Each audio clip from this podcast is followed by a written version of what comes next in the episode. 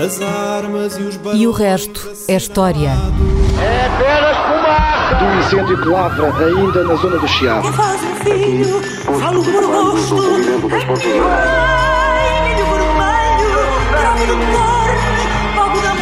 quer transformar este país numa ditadura. Não, não. Com João Miguel Tavares e Rui Ramos. Olá, sejam bem-vindos ao episódio número 50 de O Resto da História. Já chegámos à meia centena. Atenção, para o próximo Resto da História nós vamos comemorar o nosso primeiro aniversário e, e- e estamos a preparar um programa especial, não percam. Ahm, mas por enquanto estamos nos 50, meia centona. R- Rui, estás de parabéns também, meia centena. Aguentámos meia parabéns. centena. Aguenta, aguentamos. Eh, eh, aguentamos. aguentamos. Quem diria? Quem diria? Quem diria? Ahm, mas olha, eh, por enquanto vamos outra vez voltar para o passado, não há 50 anos, mas há 80 anos. Ou seja, mais especifica- especificamente a 23 de junho eh, de 1940. Está mesmo agora aqui, a rebentar, É aliás. É? acabou de rebentar 80 anos, 23 de junho de 1940, foi inaugurada a exposição do mundo português, na zona de Belém. E esse talvez tenha sido o maior golpe de propaganda do, do Estado Novo, reunindo a nata da arquitetura, da escultura, da pintura e do design português. A minha pergunta é esta, Rui. Porquê é que a exposição do mundo português se fez naquela altura, em plena Segunda Guerra Mundial, e o que é que ela teve de tão especial para continuarmos a falar da exposição do mundo português 80 anos depois? Vamos começar porque é que foi tão especial, porque é que é ainda matéria de conversa. Bem, porque durante imenso tempo, eu diria quase um século, desde o fim do século XIX até quase ao fim do século XX, a exposição do mundo português foi a maior realização desse tipo eh, em Portugal. Uh, os 500 mil metros quadrados de área, ali ao pé do Mosteiro dos Jerónimos, em Lisboa, aquela enorme praça que ainda lá ficou, que ainda está uh, Certo. a, a praça em frente dos Jerónimos, uh, vem daí, da exposição. Esse, esse é um bom ponto, desculpa lá interromper-te, mas esse, esse é um bom ponto, que é, as pessoas não têm noção, mas é- aquilo não foi só ali a exposição, aconteceu um pouco como na Expo 98, ou seja, toda a zona foi reconfigurada. Tudo, certo? quer dizer, toda, E, portanto, toda do que é que aquela lá está- Zona, aquela era uma zona como a da Expo 98, que era uma zona de fábricas já assim um bocadinho uh, decadentes, uh, e, e, portanto foi toda. E daquilo que lá está, daquilo assim. que lá está, o que é que vem da exposição de 1940? Uh, vem a praça, uh, vem o monumento aos descobrimentos, uh, que é uma que não é uh, aquele que esteve lá em 1940, que esse era uh, em materiais uh, mais efêmeros, uh, e- mas que foi reconstruído para o centenário henriquino de 1960, portanto foi reconstruído em pedra. Uh, Para 1960, portanto, além daquilo que, que lá está uh, agora, isto é a praça e, o, e esse monumento aos descobrimentos, o espelho d'água, também penso que também era dessa. Os jardins Nessa também ali à volta, não? O, o jardim, os jardins, o jardinamento, aquele espaço todo criado nessa altura, o que, o, o que havia, portanto, ali eram os pavilhões, pavilhões gigantescos, obra dos melhores arquitetos portugueses do, do tempo, o Cristino da Silva, o Coutinho Telmo, o Porfírio Par- Pardal Monteiro, o, o Raul Lino, todos eles foram convidados a fazer um pavilhão, pavilhões dedicados à- ao Império, aos, aos costumes portugueses, à- à- enfim, aos, aos mais variados temas, temas. Teve também os melhores artistas plásticos, eh, pintores, escultores, desde o Almada Negreiros ao Leopoldo de Almeida, e depois teve muita gente que passou por lá. Olha, mas desculpa, os artistas não eram... 3 o- milhões de visitantes. Os 3 artistas não eram supostos estar contra o regime? Os artistas não. eh, esse, esse, era, o- esse é o, o- ponto que faz desta ex- exposição do mundo português um, um momento especial do Estado Novo. O Estado Novo, neste momento, quer se tornar consensual. Ahm, 1940, eh, estamos no começo da Segunda Guerra Mundial.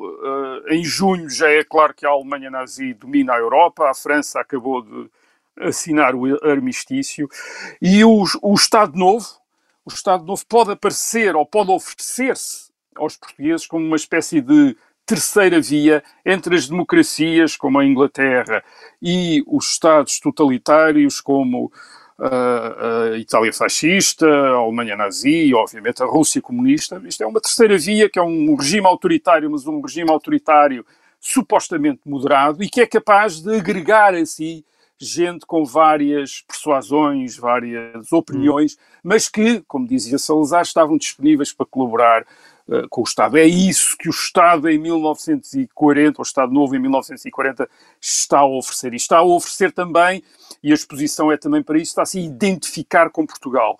Todos os aspectos da vida, do passado, da história portuguesa estão a ser representados naquela exposição, desde os costumes populares até à obra da colonização, uh, o, o, passado das reconquistas, o passado das navegações. Há também lá uma nau Portugal, que foi construída, enfim, com alguns problemas, mas que depois lá foi rebocada uh, para ali. Uhum. Portanto, temos ali uma espécie de uma imitação de uma nau, de, uma nau da carreira da Índia. Uh, e, além bem, disso, mas... e além disso, houve congressos, não é? Houve também não, e, a acompanhar isto... aquilo obras públicas, oh, não é? Oh, oh, oh de monumentos. Isto está, isto está encaixado, a exposição do mundo português, portanto não é um, um fenómeno isolado, está encaixado num grande programa de obras públicas que inclui o Estado Nacional, o aeroporto, o primeiro grande aeroporto, o aeroporto da Portela, o lançamento de um programa da construção de centenas de escolas primárias, são as escolas do centenário, hum. congressos científicos como o Congresso do Mundo Português, onde foram admitidos uh, escritores da oposição, da oposição mesmo declarada contra o regime, como o Jaime Cortesão, que estava exilado, veio de uh, França, porque a França tinha sido, entretanto, ocupada pelos nazistas, portanto, ele, estava, ele, ele foge, uh, quando chega cá é preso, uh, mas da prisão deixam-no ir ao Congresso do Mundo Português apresentar uma comunicação. Quer dizer, isto é para uhum. dar a ideia de que toda a gente estava, estava lá. Há também uma, um grande programa de restauro de monumentos, castelos, palácios, é quando todos os castelos passam a ter ameias e as torres nos castelos são levantados, há filmes, há documentários, enfim, é uma bem, grande realização. E há dinheiro. E, ora bem, e, há dinheiro, e, porquê é? que, e porquê é que isto ficou na memória de toda a gente e na história? Estava eu a, a, a dizer que é entre o fim do século XIX e o princípio do século XX é a grande realização. E o que é que se passa? Passa-se que é nesta época, em fim dos anos 30, em meados dos anos 40, que finalmente, ao fim de muitos anos de austeridade, o Estado tem dinheiro, tem meios para fazer uma coisa destas. As exposições custam muito dinheiro. Os materiais, os técnicos, os, os artistas requerem planeamento. e até à Exposição Mundial de 1998, portanto a Expo 98, uh, uh, que também se realizou em Lisboa, mas do outro lado, na, na Lisboa Oriental. Certo. E também numa, numa fase em que havia dinheiro? Todos os outros regimes portugueses, ou durante a maior parte do tempo, não tiveram dinheiro, não tiveram o dinheiro do Estado Novo para fazer uma iniciativa, uma iniciativa dessas. Portanto, a monarquia constitucional no, século, no princípio do século XX ainda estava assombrada pela bancarrota de 1892 e, e pela perda de acesso aos mercados de capitais internacionais.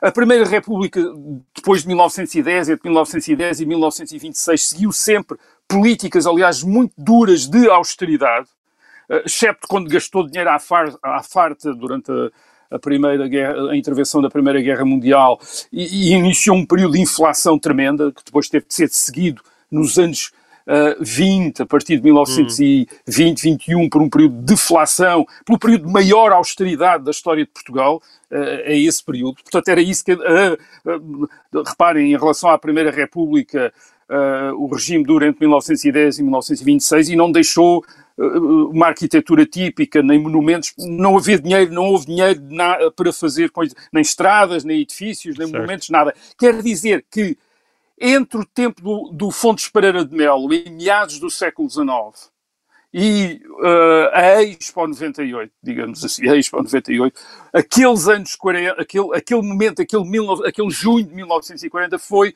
o auge, digamos, um dos auges de obras públicas de um Estado que depois do, uh, do, enfim, da política de estabilização financeira de Salazar no princípio dos anos Já 30, tinha dinheiro para isso. Vo tinha voltado a ter dinheiro para, Mas olha, mas então, públicas, mas esse mil, o, o facto de 1940 ter eh, coincidido com a Segunda Guerra Mundial, basicamente é uma coincidência.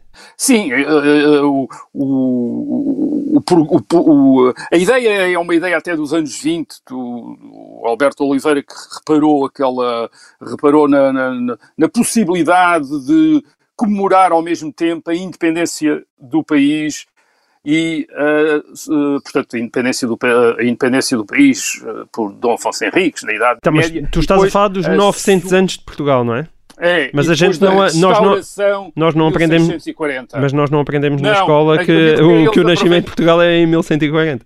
Não, eles aproveitaram, quer dizer, como há ali várias, aliás, houve sempre uma discussão sobre quando é que devíamos considerar que Portugal tinha começado, isto é, quando o rei fez isto, ou quando, ou quando o Dom Afonso Henrique se intitulou rei, ou quando hum. foi chamado isto, e portanto eles arranjaram uma data qualquer para, para cair numa, no ano de uh, eh, 1940. E depois, claro, tinham a restauração uh, o 1 de dezembro de 1600, 1640.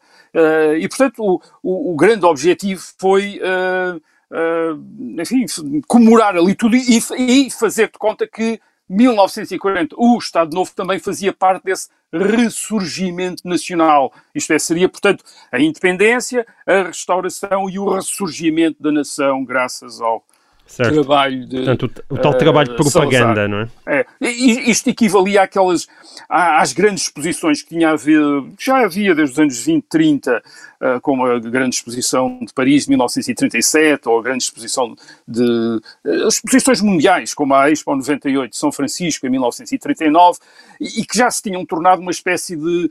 Uh, campeonatos entre os vários países e, sobretudo, entre as grandes potências uh, para saber quem é que ia ter o maior pavilhão, quem é que ia impressionar mais. E Portugal tinha participado nesses. Uh, enfim, não, não, quer dizer que tivesse estado na primeira divisão da, desse campeonato, mas tinha participado nessa, hum. nessas exposições internacionais em Paris e Olha, em São Francisco. Portanto, havia uma, havia uma, uma espécie de um traquejo, um treino para fazer essas coisas. Mas essa cultura patriótica, da qual nós já falamos aqui algumas vezes, também já era alimentada, não é? Desde o século XIX, ainda durante o tempo da monarquia, não é? Sim, aquilo que nós. Uh, não era vezes, só uma visão de Estado Novo, portanto. O, o, o, Estado Novo, quer dizer, o Estado Novo tem aqui uma posição. A ditadura salazarista tem aqui uma. entra nisto uh, com uma uh, atitude ambígua. Quer dizer, por um lado, quer salientar que com o com o Estado Novo as coisas mudaram, isto é, acabou o caos financeiro, acabou a anarquia política que eles diziam que tinha havido durante a Primeira República, temos finanças em ordem, temos paz nas ruas e, portanto, podemos fazer estas coisas. Estas coisas. Portanto, aqui há uma espécie de a ideia de uma, de uma ruptura, aquilo que eles chamam a Revolução Nacional, aliás, que é, que é a propaganda do regime, é muito da, da Revolução Nacional. Mas, por outro lado, o que estão a fazer é, digamos, captar aquela cultura de patriotismo secular. Já falámos disso aqui há uns programas atrás. Esse patriotismo secular, centrado nas figuras da história de Portugal, centrado nos acontecimentos uh, históricos portugueses, como uma espécie de alternativa à cultura católica e às celebrações de, religiosas, Portanto, de repente, haver o Estado ter também as suas celebrações e as suas figuras, isto é, não é certo só ser não, não é só uh, comemorar os uh, santos e, uh, certo, certo. e, as santas, mas começar a comemorar também os heróis. Os heróis e, e, portanto, essa cultura que se forma com os liberais e com os republicanos do século XIX e no princípio do século XX, e o Estado Novo está a tentar captar também essa, essa cultura. Olha, se, não é só uma nota para concluirmos esta pergunta. Ao mesmo tempo, há também uma imagética que acaba por surgir naquela altura e, e, e muita da, da, da, imagem, da estética que nós temos dos descobrimentos, sem darmos quase por isso, também foi construída a partir da exposição do mundo português. É, Achas que podemos dizer isso? Eu acho que sim. Quer dizer, por exemplo, é muito difícil. Nós hoje, quando pensamos nos descobridores, por exemplo, nos navegantes portugueses do século XV uh, e do princípio do século XVI, aquilo que nos vem uh, à memória, uh, aquilo que nos vem à, à, imagem, a imagem que temos é das estátuas de Leopoldo de Almeida, uhum. uh, que obviamente se inspirou nos painéis de São Vicente de Fora para construir, para dar aos descobrimentos, para tirar os descobrimentos uma espécie de abstração histórica e para os tornar concretos. Uhum. E isso impressionou muita gente. E repara, e depois isto coincidiu com aquilo que o Estado Novo está a começar a fazer a partir dos anos 40, que é um grande esforço de escolarização da população jovem. Uh, o, quer a República, quer a monarquia constitucional tinham tido sempre como objetivo a escolarização, não o tinham conseguido fazer. É o Estado Novo que consegue, aliás, em 1960, pela primeira vez escolarizar uma geração inteira, isto é, pôr uma geração de uhum. crianças pela primeira vez toda na escola, e aquilo que essas crianças vão aprender na escola é esta cultura, é, são estas imagens. Imagens apuradas por todos estes artistas, uh, escultores, pintores, arquitetos, uh, uh, na exposição do mundo português. Certo, é por isso que ela ainda faz muito sentido, não é? É. Faz sentido ser conversada no dia de hoje. Sim, é, um, é um momento, é um depois. grande momento e é por isso que há imensas teses de doutoramento e estudos sobre a exposição do mundo português. É, é, digamos, é a fixação de um momento cultural uh, uh, importante na história de Portugal. Muito bem. Uh, nós estamos aqui a calhar neste julho de... Este junho-julho de, de 2020 é um, é, batem imensas efemérides. Um, uma delas, já no próximo dia 5, 5 de julho, passam 45 anos sob a independência de Cabo Verde. E o ouvinte Celestino Morgado, nem a propósito, deixou a seguinte questão. Sigo o vosso programa há relativamente pouco tempo, mas gostei tanto do formato e dos temas que já, os ouvi, já ouvi os quase 50 episódios. Né? Ora, bem, o nosso obrigado Celestino. Obrigado, obrigado. E gostaria de deixar aqui uma dúvida face à atual constituição do território português. Poderiam os arquipélagos de Cabo Verde e São Tomé e Príncipe ter seguido o rumo de Açores e Madeira permanecendo como parte integrante de Portugal mesmo após o período de descolonização, à semelhança dos territórios franceses, tais como a Guiana Francesa, Guadalupe ou Reunião. Um, a história alternativa é sempre uma atividade fascinante, Rui. É, e o que é que parece? Teria sido possível no contexto de 1975? Ou seja, hoje poderíamos chamar a Cabo Verde, a São Tomé, a São Tomé e Príncipe, regiões autónomas portuguesas, tal como fazemos nos Açores e na Madeira? No contexto de 1975 era impossível. Isto hum. é o que era impossível.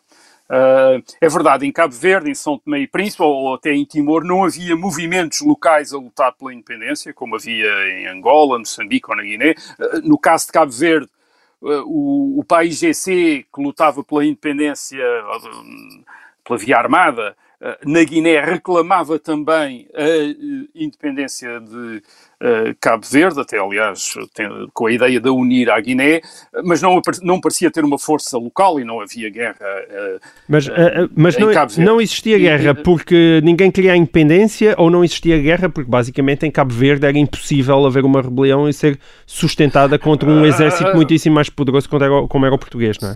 Não havia selvas, não, nem era um Cabo continente não, como na Guiné. Sim, Cabo, Cabo Verde não tinha condições para o tipo de guerra que se fazia na Guiné, mas poderia ter tido condições para uma uh, subversão ou para, para alguma atentados. uh, para algo sim ou, ou, agitação e não havia e não havia. Uh, hum. aliás aquilo também que se veio a descobrir depois é que a população de Cabo Verde não queria ficar ligada à Guiné quer dizer e portanto também não estava interessada em ficar ligada à, à, Guiné. Isto não quer dizer que, ninguém, que não houvesse quem quisesse a independência nessas ilhas. E, e depois de 1974 isto é ou depois do 25 de abril de 1974, depois da Revolução, apareceram imediatamente nas ilhas independentismos, isto é, partidos independentistas. Aliás, até nos Açores e na Madeira também apareceram. Certo. A FLA e a Flama também a exigir a, a independência. Mas também apareceram outros partidos a propor a continuação da ligação de Portugal, a, a, da ligação a Portugal, ou num contexto federal, ou num contexto de grande autonomia, como aquela que depois veio a desenvolver para os Açores e a Madeira. Hum. Uh, isso houve uh, em Cabo Verde, mas também, mas também, por acaso, também houve em Moçambique e, e Angola e, e, em Timor. Isto é, o, o interesse percebe-se qual era o interesse de manter essa ligação. Eram territórios mais pobres, mais, sobretudo no caso das ilhas, mais isolados, que só podiam beneficiar de estarem ligados a territórios uh, ricos, na, mais ricos na Europa, que lhes permitisse uma, uma, uma circulação de pessoas, de bens, uh, de capitais. Aliás, uhum. a, a, partir de 1972 tinha sido autorizado finalmente as imigrações de cabo-verdianos para a metrópole.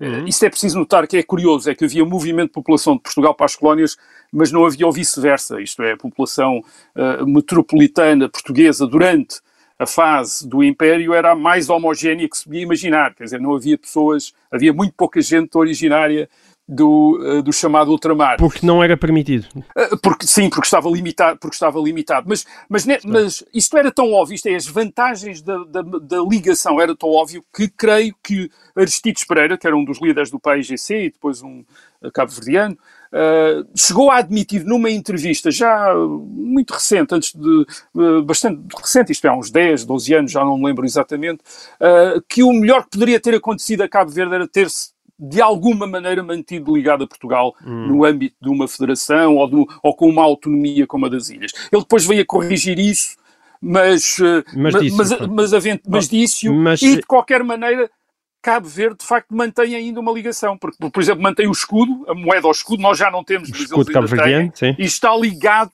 ao euro, portanto é praticamente, um, quer dizer, é, é, é, como se usasse a nossa moeda. Olha, então, eu vou-te perguntar a seguir, mas é, é, depois de um pequeno intervalo, porque é que então isso não aconteceu. Voltamos em, uh, já a seguir, fica aí.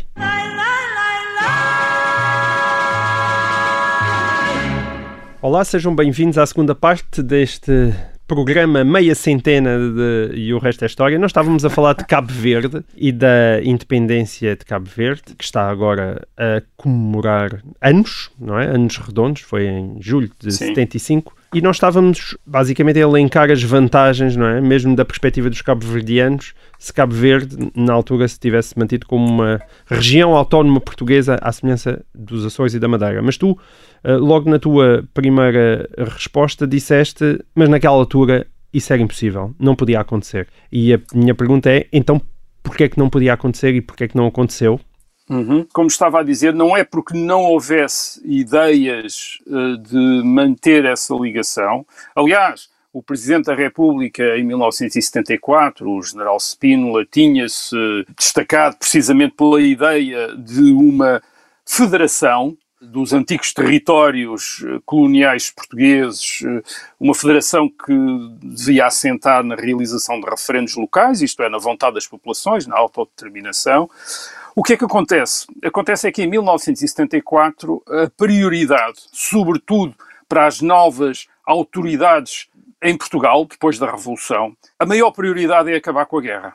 É acabar com a guerra na Guiné, é acabar com a guerra em Moçambique, é acabar com a guerra em Angola. Hum. Ora, a maneira mais rápida de acabar com a guerra era a retirada. Era basicamente reconhecer quem estava a combater os portugueses como os uh, representantes dos povos locais e entregar-lhes a administração dos territórios. Isto era a, uhum. a, melhor maneira de acabar com a guerra, porque se se quisesse fazer eleições que tinham sido prometidas, uh, se quisesse não? aceitar, que tinham sido prometidas, se quisesse fazer aceitar outros partidos, aqueles que estavam armados, os partidos armados, não iam aceitar eleições. Os partidos armados queriam o poder, isto é, o MPLA, a UNITA, a FNLA, Mas em, em Cabo Verde não havia isso. O país assim.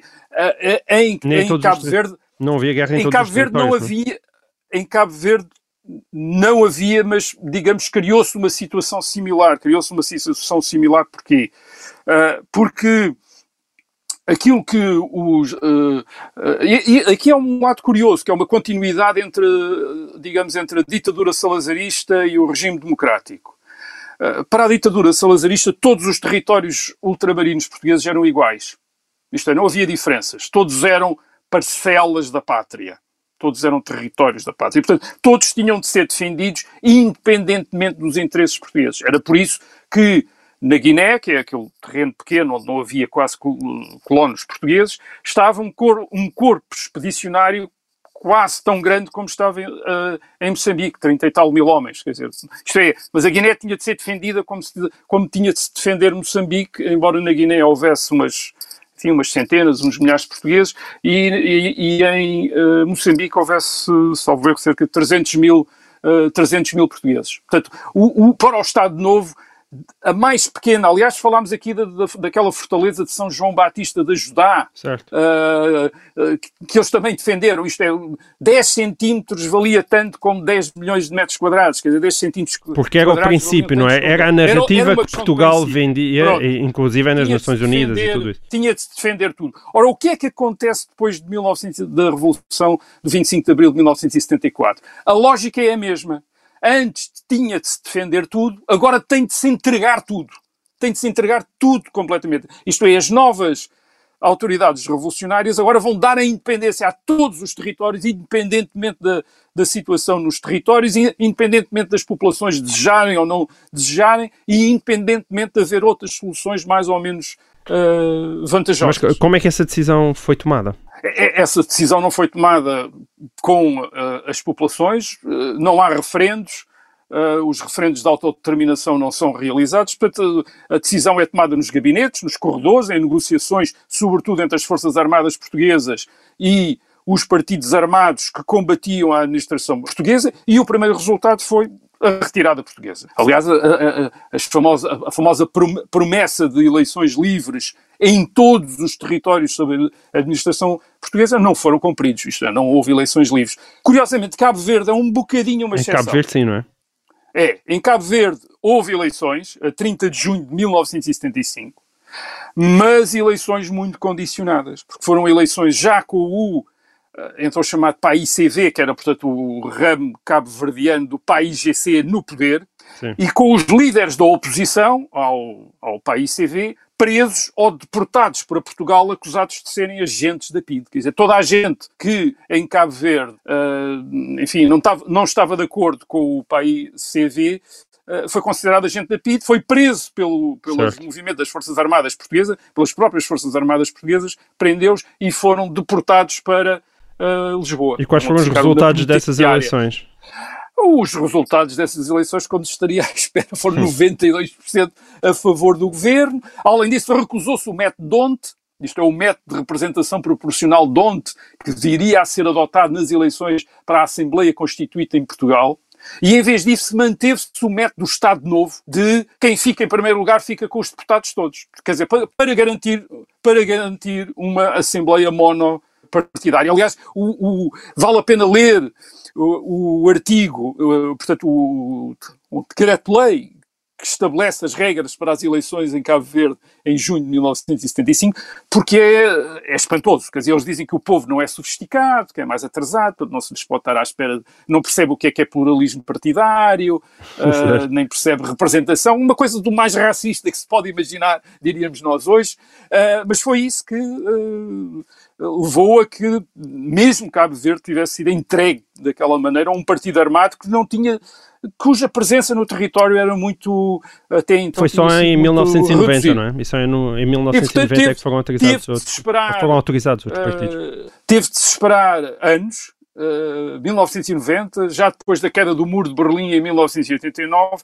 para outros partidos políticos que não o PAI-CV, isto é o Partido uhum. Armado para a Independência de Cabo Verde poderem concorrer e foram, e, e aliás, nas primeiras eleições o PAICV foi imediatamente derrotado e os outros partidos uh, uh, ganharam. Portanto, as populações deste, do ultramar português, o chamado ultramar português, que outros chamam as colónias, não tiveram uma palavra a dizer antes de 1974 e continuaram a não ter uma palavra a dizer depois de 1974. É verdade que a culpa não é só dos portugueses e das elites independentistas é, é também de, o facto de em 1974-75 houve muito pouco apoio da ONU, a ONU, a Organização das Nações Unidas, que geralmente dava apoio nestes processos de independência, eh, esteve muito indiferente com, na, ou foi muito inoperante no, neste caso português, e as superpotências de então, que eram os Estados Unidos e a União Soviética, trataram foi de cada uma delas de apoiar o, os partidos locais que, que, estavam mais próximos deles. E, portanto,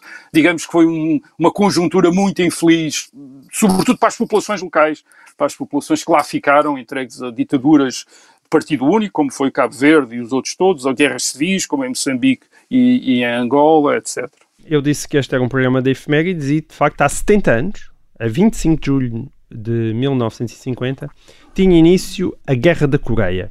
Um, após a Segunda Guerra Mundial, a Coreia, que era governada pelo Japão desde 1910, foi dividida ao meio pelo famoso paralelo, ainda hoje famoso paralelo 38, 38 e, e, e pouco depois iniciou-se uma guerra entre a Coreia do Norte, apoiada pela União Soviética e pela China, e a Coreia do Sul, apoiada pelos Estados Unidos, com o mandato das Nações Unidas. Hoje em dia, que tanto se fala do embate entre China e Estados Unidos, por vezes esquecemos que esse embate já ocorreu, e de forma muito violenta, no início da década de 50, na Península da Coreia. Que importância teve essa guerra, Rui? Esse que foi verdadeiramente o primeiro grande conflito da Guerra Fria. O primeiro grande conflito armado, digamos assim. A Guerra Claro. Fria Exatamente. em 1950 já tinha pelo menos dois anos, Certo. desde uh, o golpe comunista na Checoslováquia, a tomada do poder pelos comunistas na Checoslováquia, e desde a tentativa de cerco a Berlim Ocidental, isso eh, em 1948. Mas a importância deste conflito eh, está nisto, é que ele é quase o único conflito da Guerra Fria que ainda hoje é conflito. Isto é, os outros mais ou menos já todos passaram, Uhum. mas este ainda, mesmo Cuba, Certo. enfim, os Estados Unidos já não têm, ainda fazem o bloqueio, mas já não têm aquela pressão sobre Cuba que tentaram exercer há 50 e tal anos. Portanto, este é o grande conflito, este é o grande conflito. E foi como disseste, e como chamaste a atenção, o único conflito direto, isto é, direto entre as potências eh, que estavam envolvidas na Guerra Fria. Não houve mais nenhum caso em que, por exemplo, soviéticos e americanos tivessem entrado em choque, mas na Coreia, chineses e americanos entraram mesmo Em eh, choque direto. combateram-se, combateram-se durante pelo menos um ano, eh, combateram-se, eh, enfim, eh, numa guerra convencional. Olha, mas se calhar, se calhar, convencional e que com potências que naquela altura já não tinham. era de guerrilha, não era uma guerra de guerrilhas como no Vietnã, era mesmo uma guerra isto é, Certo, e- e tanques, com que naquela altura já tinham bomba nuclear, não é? Exatamente, Ahm, e antes da crise de mísseis nucleares de 1962 em Cuba, este, este foi talvez o, o momento, o da Guerra da Coreia, em 1950-51, em que mais perto o mundo teve de ver outra vez a- a, bomba nuclear a ser usada. Se calhar vale a pena contextualizar um pouco, não é? E perceber o que é que Estados Unidos, Rússia, China, Rússia não, União Soviética na altura, China estavam ahm, a fazer na Coreia em 1950 especificamente. É, como, tu, como tu disseste, a Coreia era uma, tinha sido uma colónia da China e depois, ou parte da China, e desde 1910 era uma colónia japonesa. E no fim da Segunda Guerra Mundial, em 1945, com a derrota do Japão, foi ocupada pela União Soviética. Aliás, foi ocupada sobretudo pela União Soviética, mas já havia um acordo entre a União Soviética e os Estados Unidos que, nestes casos, a administração destes territórios que iam sendo ocupados eram dividido, dividido, eh, era dividida entre eles. E o que aconteceu foi que a União Soviética entrou na Coreia, os americanos não estavam lá, a União Soviética entrou, ocupou a Coreia até ao paralelo 38 e, e depois parou no paralelo 38 à espera que os americanos desembarcassem e chegassem até ao paralelo 38. Portanto, ficaram ali à espera com os japoneses do outro lado. Sendo que na altura os outro coreanos lado. não havia nenhuma razão ah, para aquele paralelo 38, não é? Porque tratava-se de, um- Era, foi de uma zona foram eles- homogénea, não é? Que hoje continua lá. mas- decidiram. Exato. Sim, foram, Mas foram foi uma coisa é, discricionária, não é? É por ali, é para dividir ao meio. É, é- é para dividir ao meio, era para dividir ao meio. O- a União Soviética ficou com o Norte, que era uma parte onde havia alguma indústria e cerca de 9 milhões de habitantes, e os Estados Unidos ficaram com o Sul, que era uma zona mais rural, mais de agricultura, mas com mais habitantes, tinha cerca de 20 milhões de habitantes. Portanto, eles dividiram assim. Obviamente também o Norte estava mais próximo da União Soviética e portanto, fazia esse... Fazia esse Essa sentido. lógica E- geral. e- Este tipo de regime foi adotado na Alemanha, a Alemanha também estava dividida ao meio, Na a própria cidade de Berlim estava dividida, a Áustria por aí fora, quer dizer, e a ideia era, não sabia bem o que é que iria acontecer depois, isto é, a, a ideia era deixar, a, a- enfim, de alguma maneira de eh, resolver depois a que esfera de influência é que esses territórios iriam pertencer. Mas a ideia até era neutralizá-los, isto é, não pertencer nem a uma parte nem a outra, como aconteceu à Áustria e aconteceu a um outro território, foi a Finlândia, um outro país, a Finlândia, que é, eram países em que a União Soviética deixou que não impôs o sistema comunista, isto é, deixou que houvesse democracia, economia de mercado, etc., mas, mas com a condição desses países serem neutrais em termos de políticas Mas todos os exemplos que tu é, estás a dar. Certo, mas todos os exemplos que tu estás a dar são europeus e agora de repente estamos a falar na Ásia. Ora bem, e agora estamos na Ásia. o que é que E- tinha a Coreia, afinal? Ora bem, e estamos na Ásia já com o, o precedente do que aconteceu na Checoslováquia Hum. em 1948. Isto é, também era uma situação em que havia uma espécie de entendimento para a neutralização da Checoslováquia e de repente o partido, os comunistas, com o apoio do Exército Vermelho, deram um golpe e eh, instauraram uma ditadura comunista. Ah, ora bem, o que é que aconteceu na Coreia? A Coreia não tinha muita importância em si, quer dizer, não, a Coreia de 1950 não é a Coreia de hoje, não é a potência industrial, era uma região agrícola pouco desenvolvida, como disse, tinha um bocadinho de indústria no norte, mas nada de uh, de especial. O seu nível de desenvolvimento era ao mesmo nível das colónias europeias em África isto é, da Nigéria, do, do, era ao mesmo nível de desenvolvimento, Sim. quer dizer, era uma colónia do Japão, quer dizer, uma okay. colónia na Ásia do, então o que é que se passou? do Japão. Então o que é que foi? Bem, eu acho que temos de atribuir, há sempre várias razões, mas uma das principais é a agressividade da dinastia, do fundador da dinastia comunista, que ainda domina na Coreia, Kim Il-sung, Uhum. O ano passado, o atual monarca comunista. Bisavô. Ele primeiro, ele, ele, nunca, ele nunca se conformou em ficar só com o Norte, para ele, quer dizer, quis logo ficar com imaginou, imaginou-se imediatamente como um senhor, a sua monarquia incluir toda, a, a Coreia, toda a Coreia, e primeiro tentou subverter o Sul com guerrilhas, isso, um bocado de subversão, etc. Não resultou muito porque a Coreia não é como o Vietnã, portanto não tem fronteiras com outros vizinhos, como o Vietnã do Sul, onde instalar, instalar bases de infiltração, também não tem florestas nem nada disso, portanto não era fácil fazer esse género de guerrilha que foi feito depois no Vietnã nos anos 60, e então o Kim Il-sung decidiu atacar mesmo a Coreia do Sul e uhum. conquistá-la militarmente em junho de 1950. E uma das razões, para, provavelmente, para Stalin dar a luz verde, eh, eh, há várias razões, quer dizer, provavelmente Stalin por um lado, Stalin já tinha a bomba atómica. Neste momento, a Rússia comunista já tem a bomba atómica. Portanto, já está, já está com, confortado com isso. Por outro lado, os comunistas tinham tomado o poder na China em 1949. Mao tinha conseguido tomar o poder na China em 49. E, portanto, eu creio que Stalin deve ter subestimado a reação americana. Ele deve ter pensado, os americanos não se vão importar hum. que este bocadinho desta, desta coisa Fique. relativamente pouco importante de um pedacinho da, da península da Coreia caia nas mãos dos comunistas. Se deixaram cair a China, porque é que não vão deixar cair isto? E, e, e, o Kim Il-sung, em poucos dias, não é? Conquistou Seul, destruiu parte do exército da Coreia do Sul. O que é que havia os maus resultados da técnica de apaziguamento da década de 30, não é? Na Europa. E, é, portanto, é, os Estados é Unidos o... não se ficaram. Esse é que foi o problema com que Stalin e o próprio Kim Il-sung não perceberam, é que os Estados Unidos em 1950, depois de, de, de, de, perderem a China, entre, entre aspas, isto é, depois de terem deixado a China ficar comunista, estavam com aquele complexo dos eh, líderes europeus em 1939, 1940. Isto é, fizemos tantas concessões ao Hitler que agora já é demasiado tarde e Hitler convenceu-se que nos vai conquistar tudo. E, portanto, temos de parar.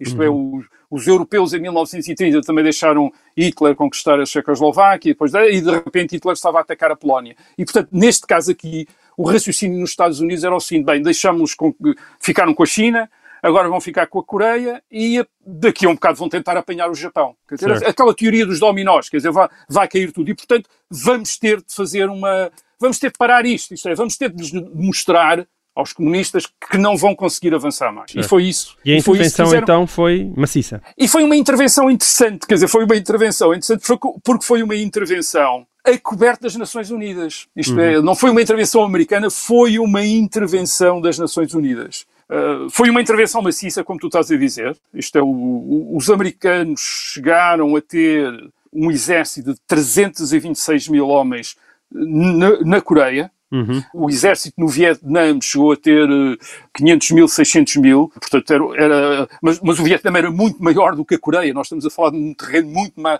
de um, de, muito maior e a intervenção americana no Vietnã foi muito mais prolongada no tempo, desde 1965 até 1972. Aqui, em um ano ou dois, quer dizer, os, os americanos tiveram 326 mil homens na Coreia a enfrentar quase mais de um milhão, 3 milhões, 3 milhões de chineses. O, o exército chinês chinês chegou a ter, em determinado momento, 1,4 milhões de homens a combater os americanos. E, portanto, houve 1,7 milhões de americanos que serviram na Coreia e 3 milhões de chineses que serviram na, uh, na, nós, na nós estamos quase a chegar ao fim do nosso tempo.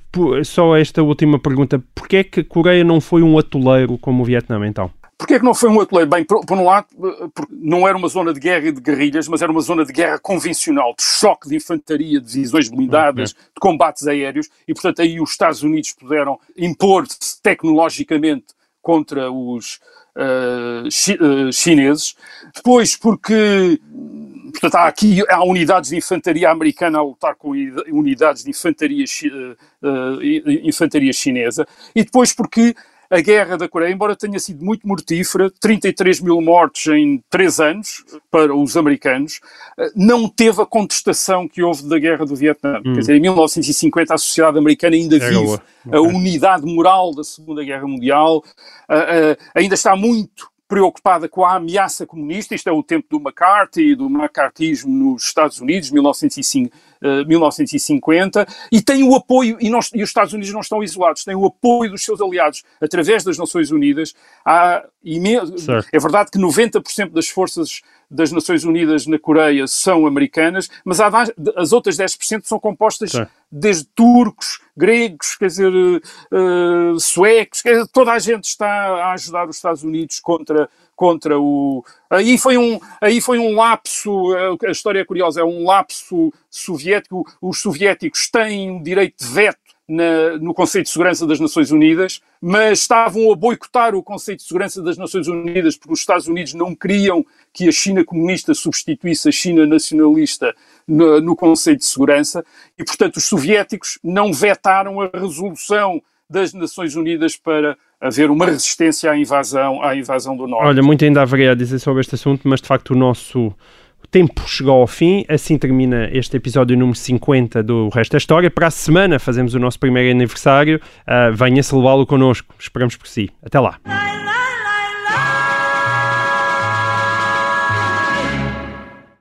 Obrigada por ter ouvido este podcast. Se gostou, pode subscrevê-lo, pode partilhá-lo e também pode ouvir a Rádio Observador online em 98.7 em Lisboa e em 98.4 no Porto.